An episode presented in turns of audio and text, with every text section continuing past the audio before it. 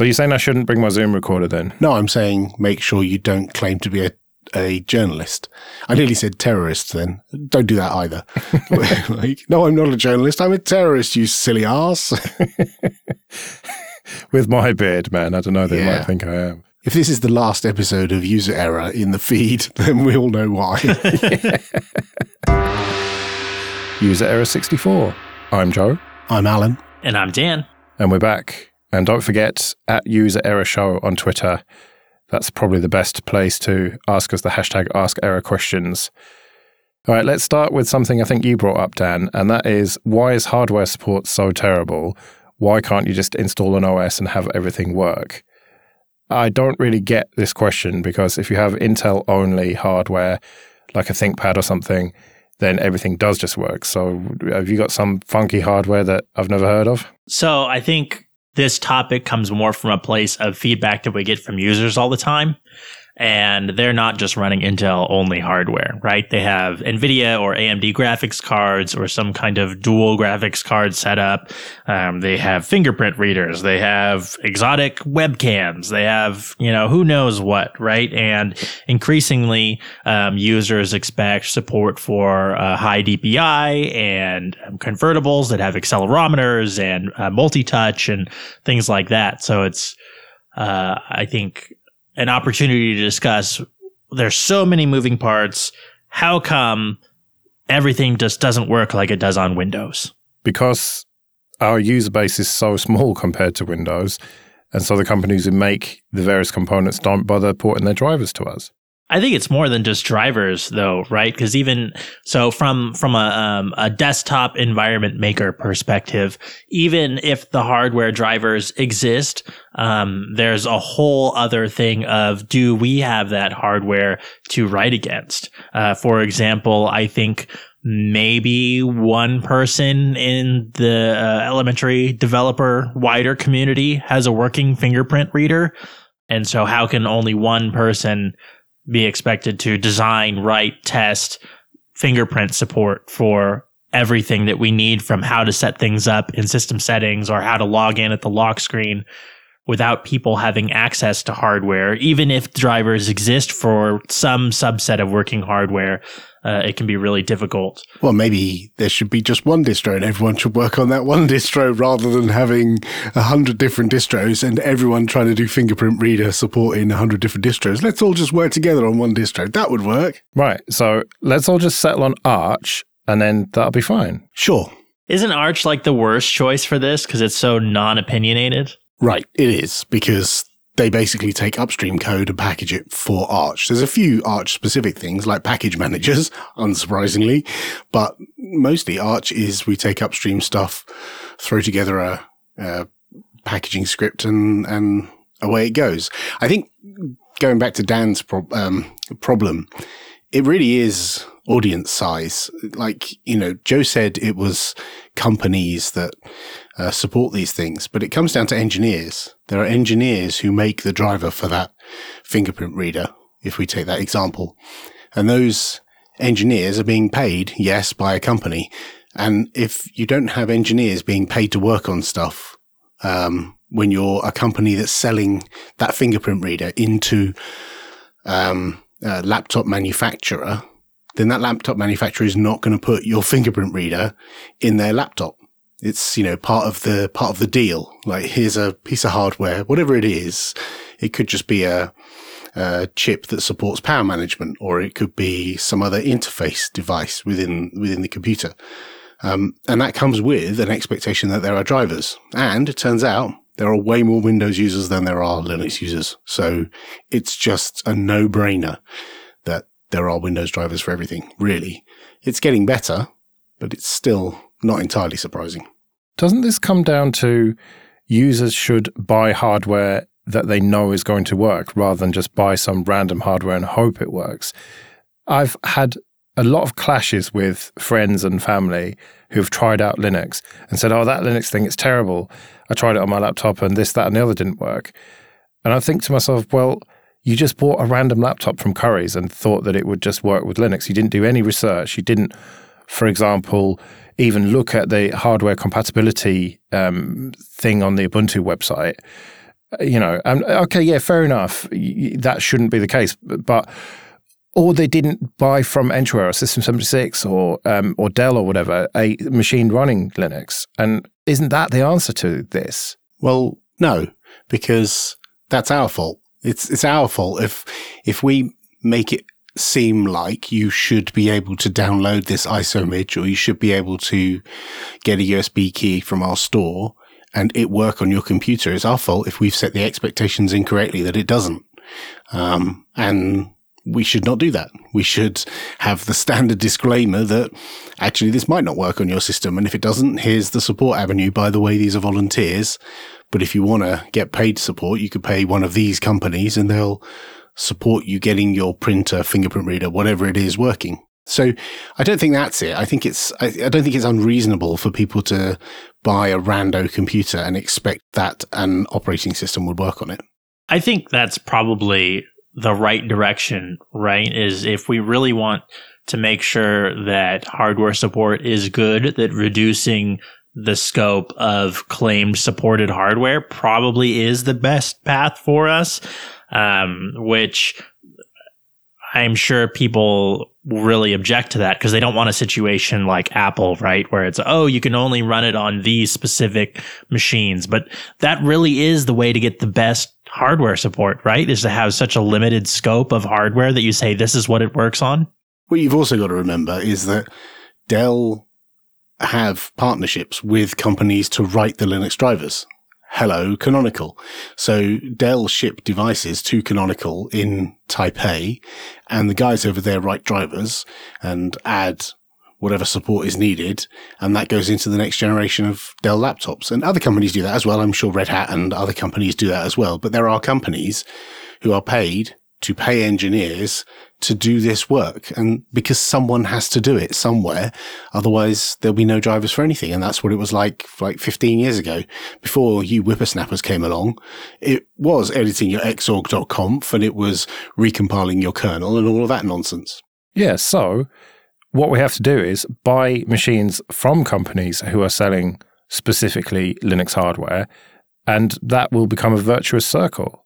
Don't buy a machine if it's not going to work with Linux. On the other hand, what do you feel like that people who want the hardware that they have or the hardware that they're interested in to work with their distro should be doing? Because what if the options that you can buy don't have the kind of modern features that people expect when they buy computers. The supported computers don't have, you know, such and such uh, fingerprint readers and accelerometers and, and things that the that users want in their computers. They're just kind of basic. Uh, what if they don't have, you know, multiple graphics cards or or uh, Thunderbolt and things like that? What what is the path for users to say, hey, I want modern hardware with modern features, and I don't want to run Windows or OS 10. And what about people who can't afford another computer? Like, this is the only computer I own. I have no other option. I don't have enough funds to, to buy another computer. It should work. It sh- there should be an option for me to run a freedom loving operating system on basically any old computer. Now it gets a bit much if you're talking more than like 10 or 15 years ago. And I appreciate there are some people out there who run super crusty old laptops with like a gig of RAM but in the modern age, if you want to get something done, you need something like five to seven years old, maybe less. And you can pick something up relatively cheap. Um, but you don't necessarily have control over which wireless chipset is in there or what GPU it is.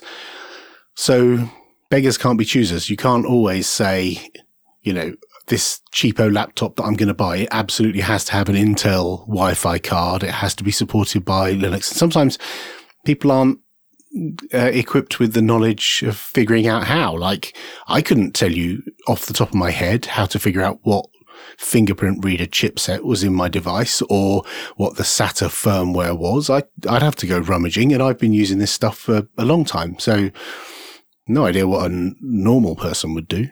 So, what we need to do then is create an organization, maybe have the Linux Foundation do this, that takes in funds, donations, fundraising, whatever, maybe from companies, and hires engineers to write the drivers or reverse engineer the drivers or whatever, get Linux working on this modern hardware, And then all the different distros can benefit from that, and all the users who want these modern features can use their machines. Simple. And who pays them? Well, like I said, you have to do fundraising, don't you? Whether that is from companies or just donation drives or whatever. How do you raise money? Well, there's a million ways to do it. And just as a community, maybe we should just accept that we're going to have to put a few quid in each to this if we want to have modern features and have Linux stay up to date on hardware. I appreciate your optimism, Joe, but we've seen many times that fundraising for uh, open source software doesn't work very well, and it works even less well for some rando niche chip that only a few hundred or a few thousand people have got in their laptop. I think I, am not sure that's the right model. It it kind of needs to be commercial arrangements, like we have. Like Canonical has a deal with Dell, and they write the drivers or uh, enable the hardware that Dell ship. And if more companies like HP and Acer and all the others did that, then yeah, we'd have a better time. Whether it's Linux Foundation or someone else, I don't know, but it's a hard thing to solve. And then once the drivers are available, then there's the next step of getting that hardware in front of desktop environment makers who can design and build and test and iterate on the features that are enabled by that hardware, right? If it's not just something so easy as does the graphics card work, but, um, you know, do you get a notification or a, um, indicator or like what happens when we're interacting with hardware like security features on Thunderbolt. There's a whole process that needs to happen beyond just does the hardware technically operate, right? So I think that there's a, even a step beyond that that is kind of a confusing place when the people that are making desktop environments maybe only get together in person a couple times a year and there's no such thing as a hardware lab for GNOME, right? Or for Pantheon. There's no central company that you can just walk to the lab and pick up the hardware. Well, we just all need to use Ubuntu with GNOME then. Problem solved. Okay, hashtag ask error. How much time do you spend outside? Uh, not very much is my answer. What about you two? Does this include putting the bins out and getting them back in again on a Friday? I just did the bins today, so I guess uh, I bet my quota, haven't I? yeah, I even get out of that these days because we've got so many foxes that they have to go out first thing in the morning, and I'm always asleep first thing in the morning. So I get the bins together, and my wife puts them out. So yeah. How much time do I spend outside my tiny recording booth? Is probably a better question for me. Not very much. And how much time in the big blue room? Very little. Although my wife tries to encourage me to go out as much as possible. Um, no, I, I, tend to go for a little walk, a very little walk, uh, when it's not freezing cold at night, just to just to get out. To go to the kebab shop. Uh, when I do occasionally drive to the chicken place, uh, to get some nice fried chicken. but no, I, I do in the summer actually. Uh, well, last summer at least, I went for a lot of walks at night because I don't like to go out during the day. There's too many people around.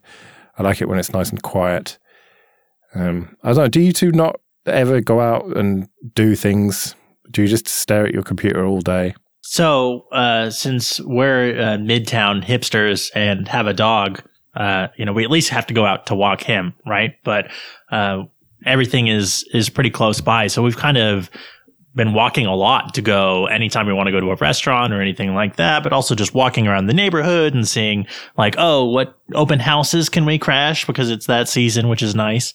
And, you know, just wandering. Um, but I think, uh, it's probably a lot different. I don't know what kind of areas that you guys live in, but I think there's more incentive for us to walk because there's so many things within walking distance. So we're actually out and walking quite a bit.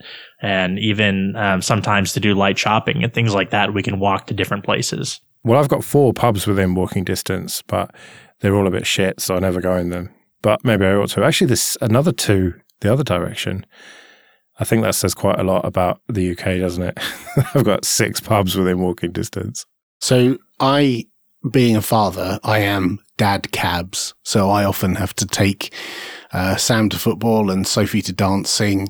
And often I will take Sophie to dancing, and because it's it's that much of a distance that I.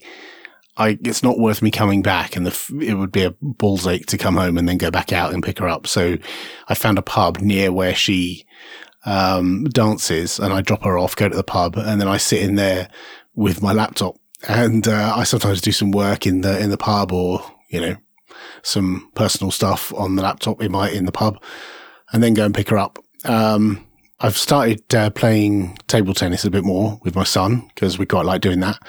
Uh, but yeah, I don't go out enough. I should. I know.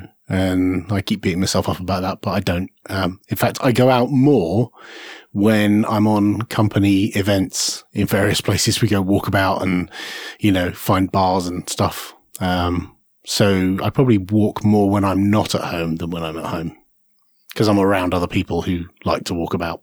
Well, while people are listening to this, we actually probably all three of us will be together and walking around at Linux Fest Northwest. Oh, yeah.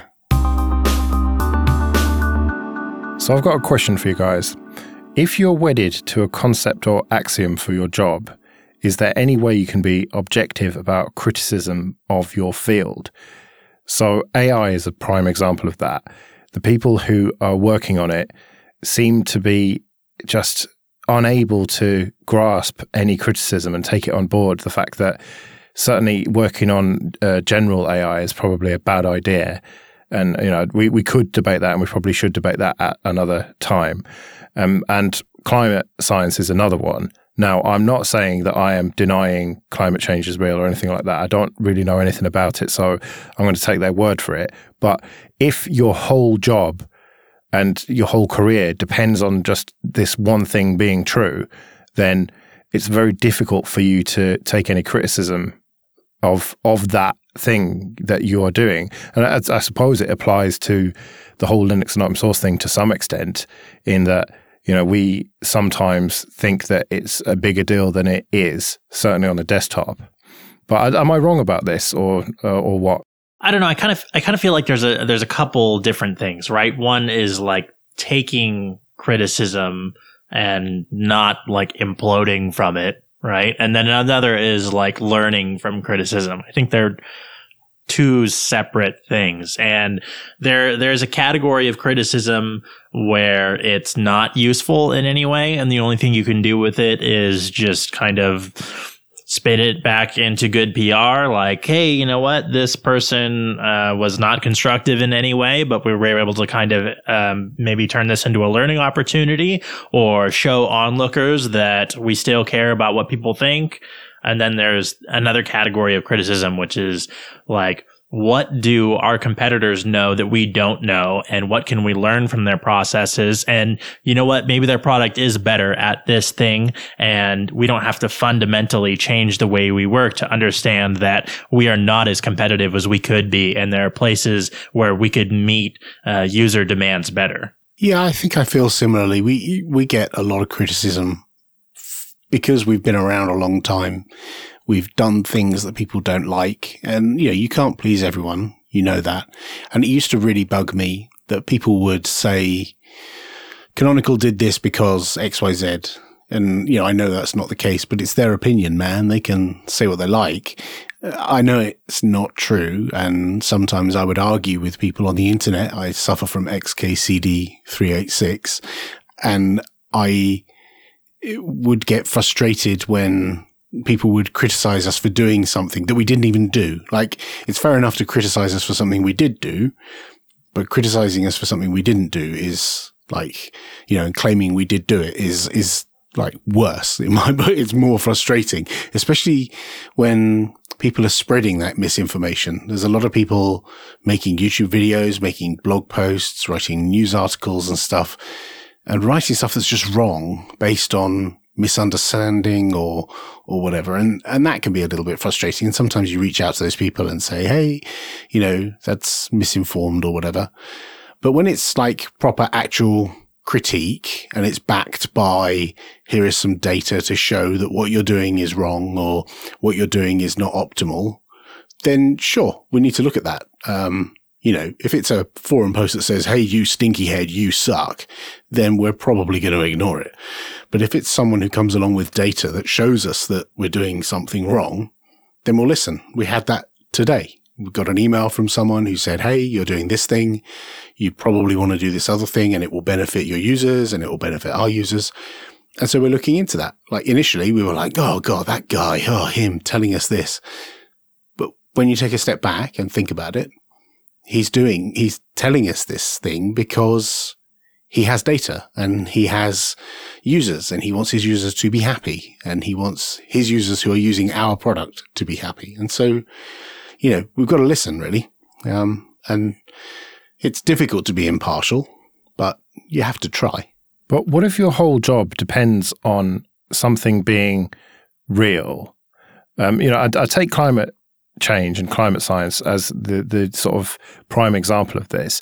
If it turned out that anthropogenic climate change was not real and that it was I don't know solar activity or something, and the the fact that we're burning loads of uh, fossil fuels doesn't actually make any difference, which seems highly unlikely to me. But if that were to be true and proven so, then a whole bunch of climate scientists would suddenly be out of work, and therefore it's not in their interests to prove that it is false.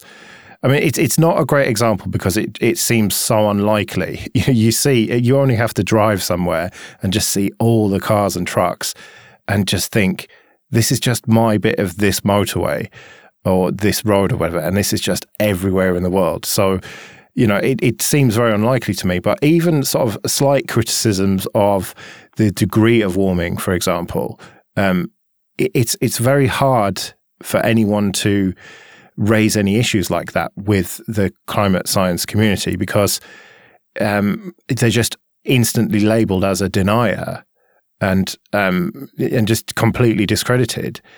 And uh, you know, the same with AI as well. Like people are just called crackpots because they think that generalized AI is going to take over the world and kill us all or whatever. And it does seem a bit crackpotty. But do you get what I'm trying to say here? That like if if your whole sort of world, your whole work world at least, depends on something being just true, and you, it's just this accepted thing. It is very, very hard to to accept anyone else's uh, you know opinion if it's kind of disproving it. Well, I guess if you spin it around the other way, right, and talk about maybe um, some large oil company, right? Or, or set of oil companies. And their whole premise is based on the extraction of oil, right? But it seems like what those companies are doing is they're saying, okay, well, you know what? Instead of being oil companies, we're going to be energy companies and we're going to pivot and, um, we can still provide the world's energy and be leaders here and, and have tons of profit, but we can do it in a way that it turns out is much better. Do they actually do that, or do they just fund crackpot climate deniers? I'm I'm not so sure I agree with the, the, your description of the way science works. I don't think you said you said something like um, if the climate change that we know or we take as as accepted science now is proven to be wrong, then all these clients, climate scientists will be out of a job. That's not how science works. The, if it's proven wrong, then you know, with evidence, with data that says, you know, here's our theory and here's the experiment and here's the reproducible experiment that proves that your theory is wrong, and and then that becomes the science fact, if you like, and then they'll work to counter that or they'll work on refining that. I don't think it's the case that all those, it's not like a football game where the other team have to go home holding their head in their hands. They're, it's a constant effort to improve human knowledge. It's not, it's not us against them.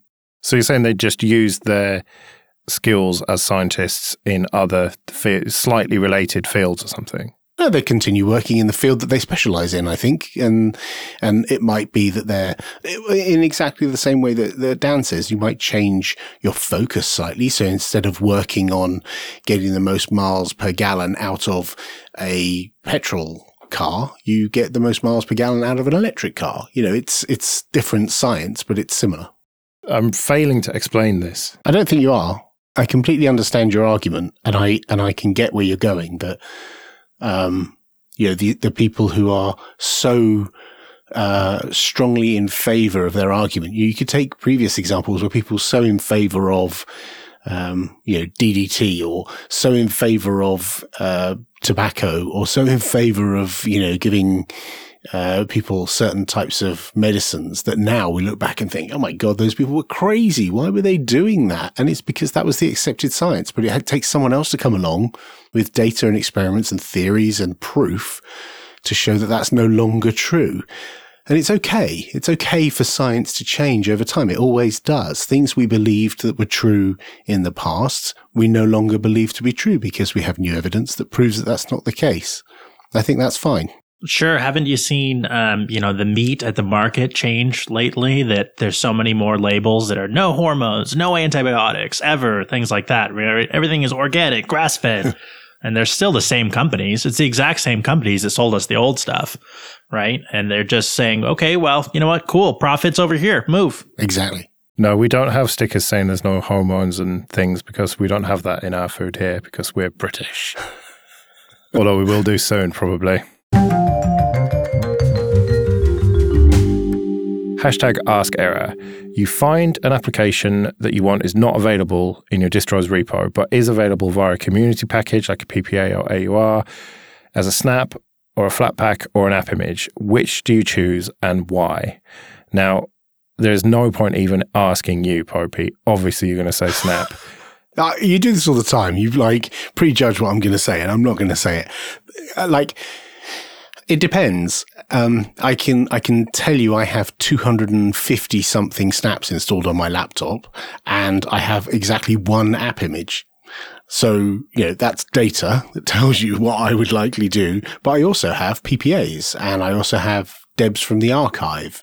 And there are some of those debs that I have from the archive that are also available as snaps and as flatpaks and as uh, app images. I'm lazy and I choose whatever's easiest. If the application I want is in the archive and it's up to date and it's got all the features I want, I'll just apt install it. If it's a snap, I'll snap install it. If neither of those are true, then I'll go hunting wherever it may be. And if it's not packaged at all, then I'll probably try and make it into a snap. So that's the reason why I've got lots of snaps is because many of them are ones I've made myself because, you know, eat my, eat my own dog food, drink my own champagne. But the I the app image that I have, I have installed because there is no other package that I I could use that that I want. So I'll just I'm just lazy. I'll just use whatever's the most convenient. Yeah, but you would default to Snap first. No, Debs first. If it's in the archive, I'll just app, apt install it. Yeah, but the question is, it's not available in the archive. Well, if there's a PPA, I might go looking for a PPA.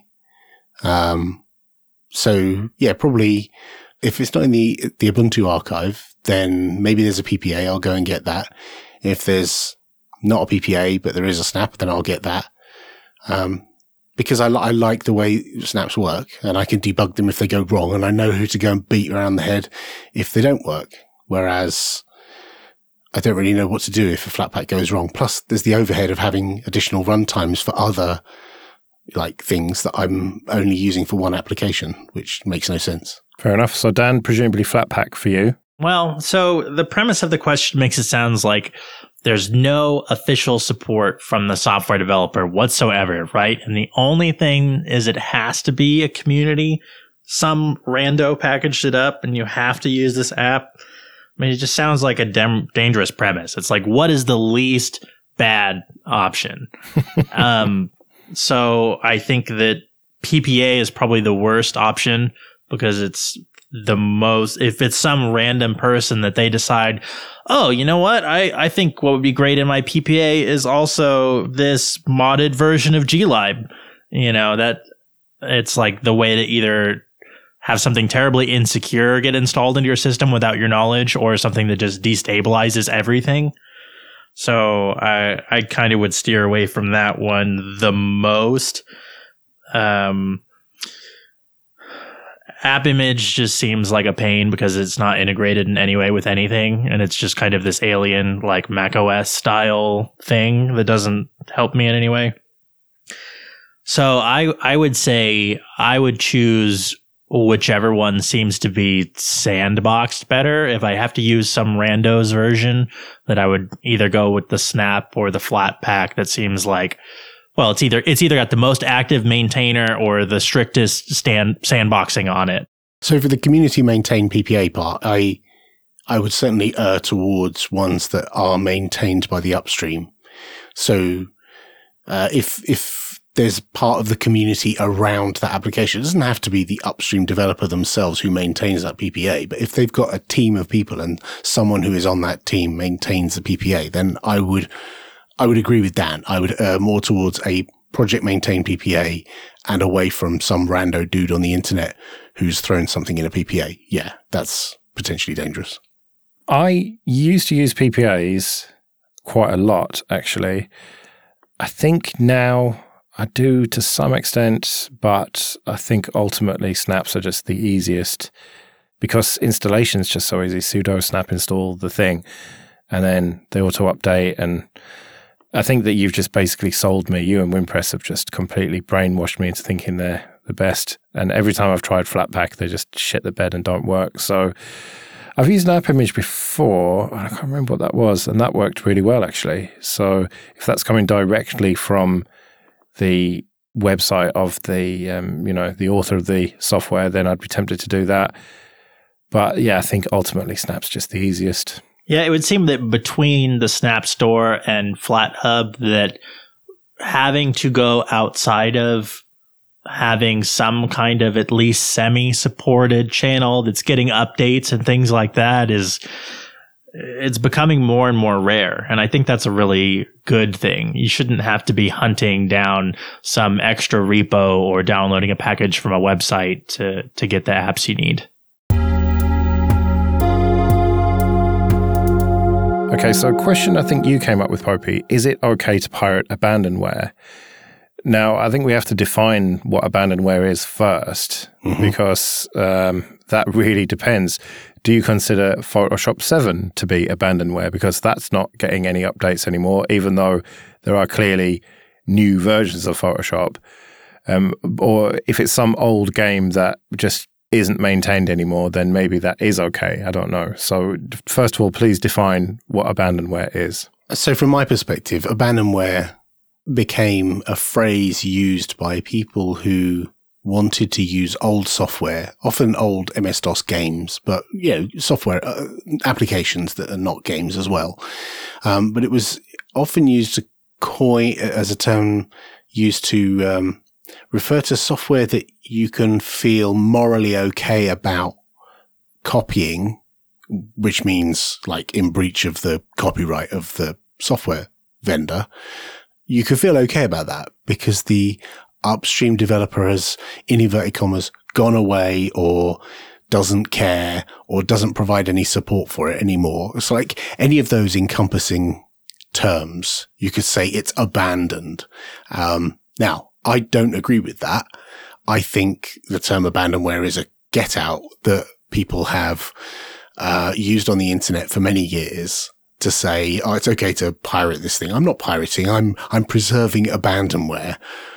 Um, much like when you see people on YouTube who embed other people's content in their video and then in the description write no copyright intended as, yeah. as if, as if that, that, you know, is some legal phrase that gets them out of anything. So that's, that's where I come from, from, from abandonware. That's, that's the definition that I would think. So what if it's a game that you played as a kid, but didn't necessarily own. Say your friend owned it and you really want to play it and you've got the emulator that can do it and you don't even have to work very hard to get it. You can just do a Google search and then there's the ROM available for an HTTP download. Are you saying that you wouldn't do that? No, I'm not saying I wouldn't. I'm saying I don't believe that you can use the term abandonware to morally justify it. Um, and that said, hypocritically, I probably have in the past used the term abandonware. Oh, it's abandonware. It's fine. Because the thing is, if I go and download, let's say some Sinclair Spectrum game from 30 years ago that I played as a kid that my mate had, and I have lovely memories of that game. You could argue that the original developer has already been paid 10 times over like 30 years ago. And now there's no way for me to buy that game. And that would have been the case up until about 10 years ago when it started being possible to commercially buy licensed software from the past. Like these catalogs, these back catalogs came out and you could buy like boxed sets of, you know, reviving your nostalgic memories from the past. And this is where the whole abandonware falls down because a lot of these games are still owned by someone. Like the license has been passed on through acquisition over all the years and now someone else owns that name. Like if you think about the name Atari, God knows who owns Atari now, but it's been passed around from pillar to post, and somebody still owns that owns that name and owns the rights to some of that library of software, and therefore legally they should be able to repackage that software and redistribute it, and therefore it's not abandoned. Yeah, I'd have to agree. If it's being distributed, then you can't really call that abandoned, can you? I think that if it is not possible for me to go buy a copy uh, and and have it working, then that's probably abandoned. And and I guess you could make an argument of like, well, you could you know march down to such and such store or search eBay until you find the right console, and then you could play that one game. But it kind of seems like in the case of things like games that if I can't buy a maintained copy that will run on some kind of modern supported maintained device, then that seems to fit the category of, abandoned to me. And if nobody is currently caring about trying to make a profit off of that software, then it kind of seems like maybe the there is a moral obligation to change the license. Maybe it's not my fault. Maybe it's their fault for having it locked down still. But what's the statute of limitations on that? Like for, for maybe 15, 20 years, nobody was redistributing for money those Sinclair Spectrum games and those Commodore 64 games. And now there's like this recreated C64 mini and there's Sinclair Spectrums that have got relicensed software. But if you, you could argue that within the 20 years in between, that software was abandoned, but now it's not. It's not abandonware. And so my, my argument always was that the term abandonware is, is, is a little bit tenuous because you can never say that something is abandoned in perpetuity. You can only say at the moment nobody seems to care about that software. But you don't know if some engineer somewhere in Japan or in America is currently building a device and they have the license for that piece of software. You can't possibly know. And then, you know, next Christmas, the Nintendo Mini comes out. It's, um, so I, I, I have a real problem with the term abandonware, but I love playing old games. That's the problem I have. We have a system for this for other kinds of, um, intellectual property, right? Like cartoon characters and movies and things like that, right? Isn't there isn't there some limitation already kind of imposed there where it's like, oh, this hasn't been used or uh, it's been around for so long that it should fall into the public domain? So 50 years after it was created, or depending upon where your copyright law is, or 75 years after the author's death, um, these computer games were made 30 years ago, so they're, they're not they're not out of copyright yet uh, in any country I've been to. So does that just mean that maybe we need to update the law a little bit? That the the cycle has shortened, and that it's the spirit of the law is that these things should fall into the public domain. But the letter of the law right now is that the period of time that we wait has become too long for the kinds of intellectual property that we're producing. Or we do what archive.org does and just archive it all and wait and see what happens. And that's essentially what they do. They have archives of tons of stuff and they certainly don't have the rights to some of the content that's on the site. And I'm sure they do take stuff down if they get told, but it's kind of one of those, you know, just don't worry about it. Well, it, it, I, I don't know what their internal thought process is, but it feels like it's, well, we'll just put it up and don't worry about it. And if someone tells us to take it down, we'll take it down. But thankfully nobody has. So we'll just leave it there. Surely the moral thing to do is look around, see if you can buy that thing, whatever that thing is. And if you can't, then it's okay to pirate it, for want of a better word, now. And then if at some point it becomes commercially available, spend the money on it, buy the NES Mini or whatever it is. And therefore that clears your conscience. I guess. I mean, I so for the games that I play the most, they're arcade games, and I actually own the boards for all the games that I really play a lot. So I uh, during the 1990s, I went out and bought R-Type and Nemesis and Scramble and Ghosts and Goblins and a whole bunch of other arcade boards, and they're all sat in my loft. And so I've downloaded the ROMs for all those games, and I feel somewhat more morally okay about that, even though, you know, the ROM that I've downloaded off the internet might not be the exact, you know, if you do the checksums, might not be the same ROM that I've got in my loft, but it's close enough. And I feel okay about that. But I don't do that for every game.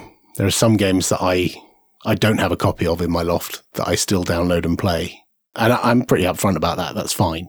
But I, I, I do try and pay for stuff if I can. What about the example that I used at the beginning of this, Photoshop 7? So, what about, uh, I use that example, by the way, because I'm told that it works really well with wine.